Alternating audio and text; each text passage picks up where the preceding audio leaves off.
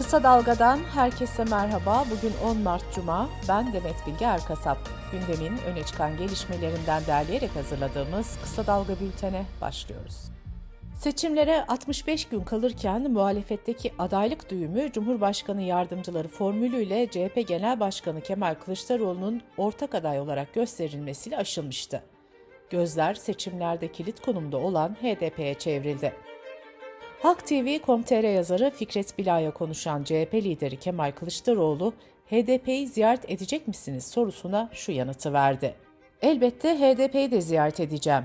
Cumhurbaşkanı adayı olarak tüm Türkiye'nin Cumhurbaşkanı olacağım iddiasında biri olarak tüm partileri ziyaret etmem demokrasinin gereğidir.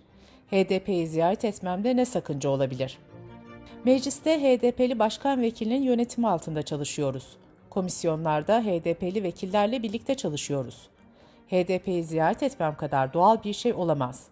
Ben zaten toplumun bütün kesimlerine ulaşmaya çalışan bir anlayışa sahibim. Bunu da uygulamaya çalıştım. Bu yönde çalışmalarım devam edecek.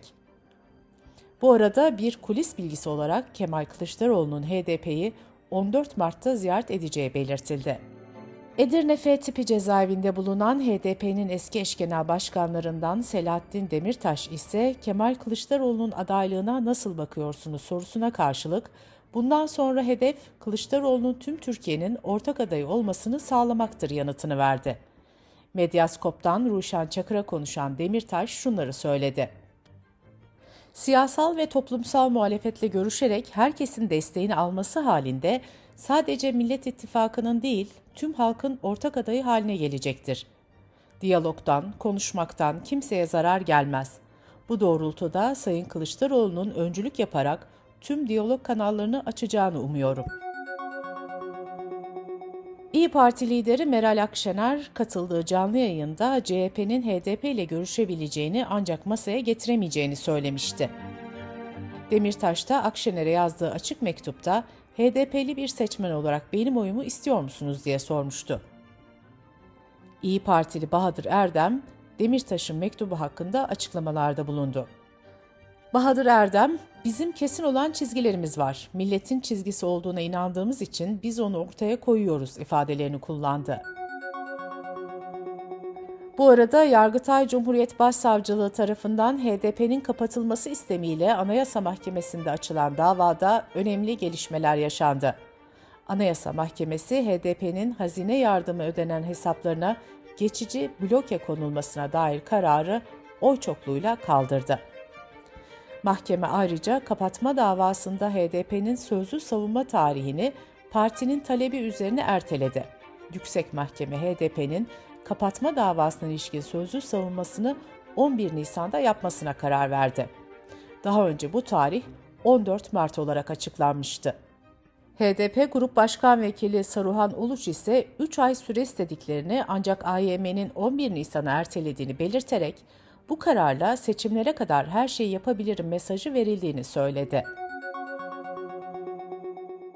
İstanbul Büyükşehir Belediye Başkanı Ekrem İmamoğlu, Cumhurbaşkanı yardımcılığı formülünün ortaya çıkmasından sonra ilk kez açıklama yaptı ve şunları söyledi. Artık sahayı memleketimizi konuşacağız. Bu yolculukta hem ben hem Sayın Mansur Yavaş adayımızın Cumhurbaşkanı olması için elimizden geleni yapacağız. Ben bu sürecin en çalışkan neferi olacağım. Bunu sahada göreceksiniz.'' Yüksek Seçim Kurulu deprem felaketinin vurduğu kentlerde ilk incelemesini tamamladı. İyi Parti'nin YSK temsilcisi Mustafa Tolga Öztürk, YSK heyetinin eksikliklerin giderilebileceği yönünde rapor verdiğini duyurdu.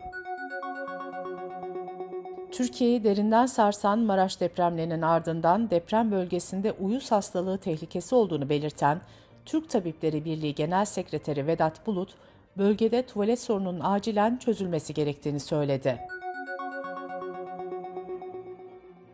Aile ve Sosyal Hizmetler Bakanı Derya Yanık ise çocukların durumu ile ilgili son verileri açıkladı. Bakan Yanık bugüne kadar sisteme kayıtlı 1915 refakatsiz çocuktan 1649'unun ailesine teslim edildiğini belirtti. 1915 çocuktan 1837'sinin kimliği biliniyor. Kimliği bilinmeyen çocuk sayısı da 78 olarak açıklandı. Deprem bölgesinde yıkılan ya da imara aykırı değişiklik yapılan binalarla ilgili soruşturmalar kapsamında tutuklu sayısı 269'a yükseldi. Yüksek Öğretim Kurulu, üniversite adaylarının yüksek öğretim kurumları sınavında 12. sınıf 2. dönem müfredatından muaf tutulacağını açıkladı. ABD merkezli düşünce kuruluşu Freedom House'un açıkladığı 2023 Dünyada Özgürlükler raporunda Türkiye özgürlük puanında son 10 yılda en fazla düşüş yaşayan ülkeler arasında yer aldı. Türkiye, Freedom House tarafından 2018 yılından bu yana özgür olmayan ülkeler kategorisinde sınıflandırılıyor. 195 ülkenin ele alındığı raporda özgür olmayan ülkeler kategorisinde 49 ülke bulunuyor. Yağsız geçen kış mevsimi kuraklık alarmı verilmesine neden oldu. İstanbul'a su sağlayan barajlardaki doluluk oranı son 9 yılın en düşük seviyesine indi. Doluluk oranının %35.42 olduğu açıklandı. Havadan görüntülenen Darlık ve Ali Bey barajlarında daha önce su olan bölgelerden suların çekildiği görüldü. Bu bölgelerde büyükbaş hayvanların otlatıldığı belirtildi. Kısa Dalga Bülten'de sırada ekonomi haberleri var. Avrupa İmar ve Kalkınma Bankası, Türkiye'de depremden etkilenen bölgelerin yeniden inşası için önümüzdeki iki yıl içinde 1,5 milyar euroya varan yatırım yapacak. Birleşmiş Milletler, depremlerin Türkiye'de yol açtığı hasarın 100 milyar doları aşacağı tahmininde bulunmuştu. Mecliste görüşülen borç yapılandırma yasasına yeni maddeler eklendi. Düzenleme ile birlikte afetzedeler ve yeniden imar çalışmalarının finansmanı için şirketlere tek seferliğine vergi getirildi. Ramazana sayılı günler kala erzak kolilerinin satışı başladı. Ekonomi gazetesinin haberine göre geçen yılın Ramazan ayına göre koli fiyatları %131 arttı. Geçen yıl 99.90 lira olan en küçük koli fiyatı 229.90 liraya yükseldi. Dış politika ve dünyadan gelişmelerle bültenimize devam ediyoruz. Ukrayna'daki savaş bir yılı geride bırakırken Rusya bombardımanlarını sürdürüyor. Rusya ordusu dün sabah saatlerinde Kiev, Harkov ve Odessa dahil pek çok kente hava saldırısı düzenledi. Son 5 ayın en yoğun hava saldırısı sebebiyle Kiev'de 7 saat boyunca hava saldırısı alarmı verildi. En az 6 kişi hayatını kaybetti. Kiev'deki altyapı sistemini hedef alan saldırılar sonucunda kentin %40'ı elektriksiz kaldı. Halka sığınaklardan çıkmamaları çağrısı yapıldı. Ukrayna Devlet Başkanı Zelenski şu açıklamayı yaptı. İşgalciler ancak sivilleri terörize etmeyi becerebiliyor. Ancak bu onlara yarar sağlamayacak. Yaptıkları her şeyden sorumlu tutulmaktan kurtulamayacaklar.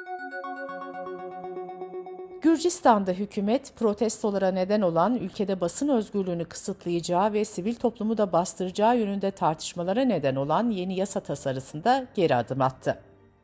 Yasa tasarısına göre finansmanlarının %20'sinden fazlasını yurt dışından alan sivil toplum ve medya kuruluşları kendilerini yabancı ajan olarak kaydettirmek zorunda kalacaktı.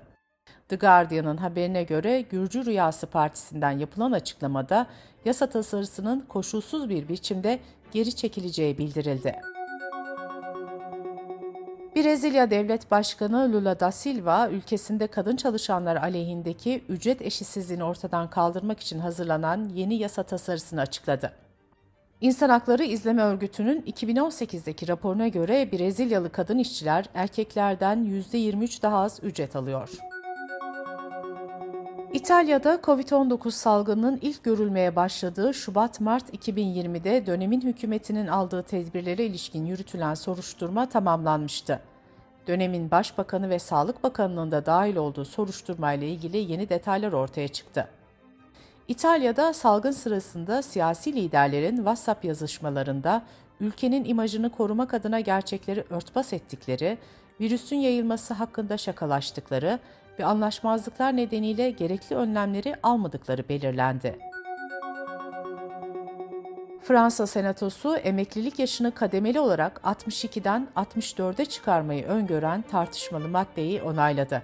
Sendikalar ise 11 Mart Cumartesi günü için bütün sektörleri kapsayan genel grev kararı aldı. Bültenimizi kısa dalgadan bir öneriyle bitiriyoruz. Depremin ardından afete dirençli kentleri konuşan Mehveş Evin ve Ferdi Akarsu bu haftaki Yeşil Dalga'da yeşil mimariyi ele aldı. Yeşil Dalga'yı kısa dalga.net adresimizden ve podcast platformlarından dinleyebilirsiniz. Gözünüz kulağınız bizde olsun. Kısa Dalga Medya.